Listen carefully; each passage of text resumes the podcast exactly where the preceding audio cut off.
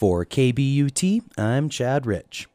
Back in January, when the mountains saw a storm that dropped over 100 inches, people were skiing, shoveling, and talking about the potential for floods this spring. We got hit with a few more storms in February. And in March, it dried out.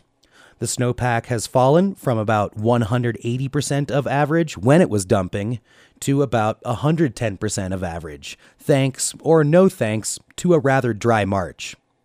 Flooding hasn't been a big concern in Gunnison County since the Great Winter of 2007 and 2008.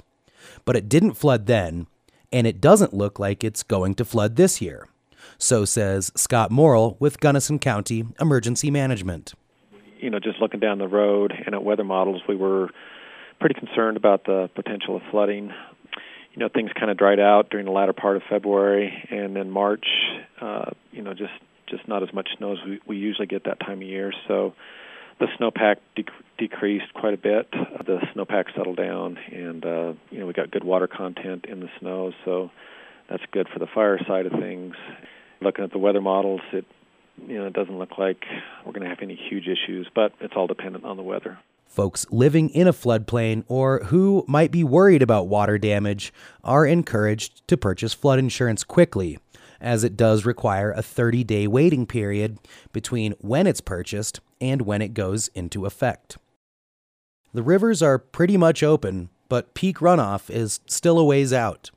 Historically, it's the first part of June, like that first week in June at some time. I know the last few years it seems like it's been kind of creeping into the latter part of May a little bit.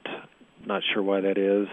The county does offer up to the minute notifications about flooding and other emergencies through their reverse 911 service, Code Red. You can opt in at GunnisonCounty.org. The emergency management page is under the government tab. Big snows are great for almost everything, except when you talk about flooding. But emergency managers say we should be in the clear and high and dry. Chad Rich, KBUT News.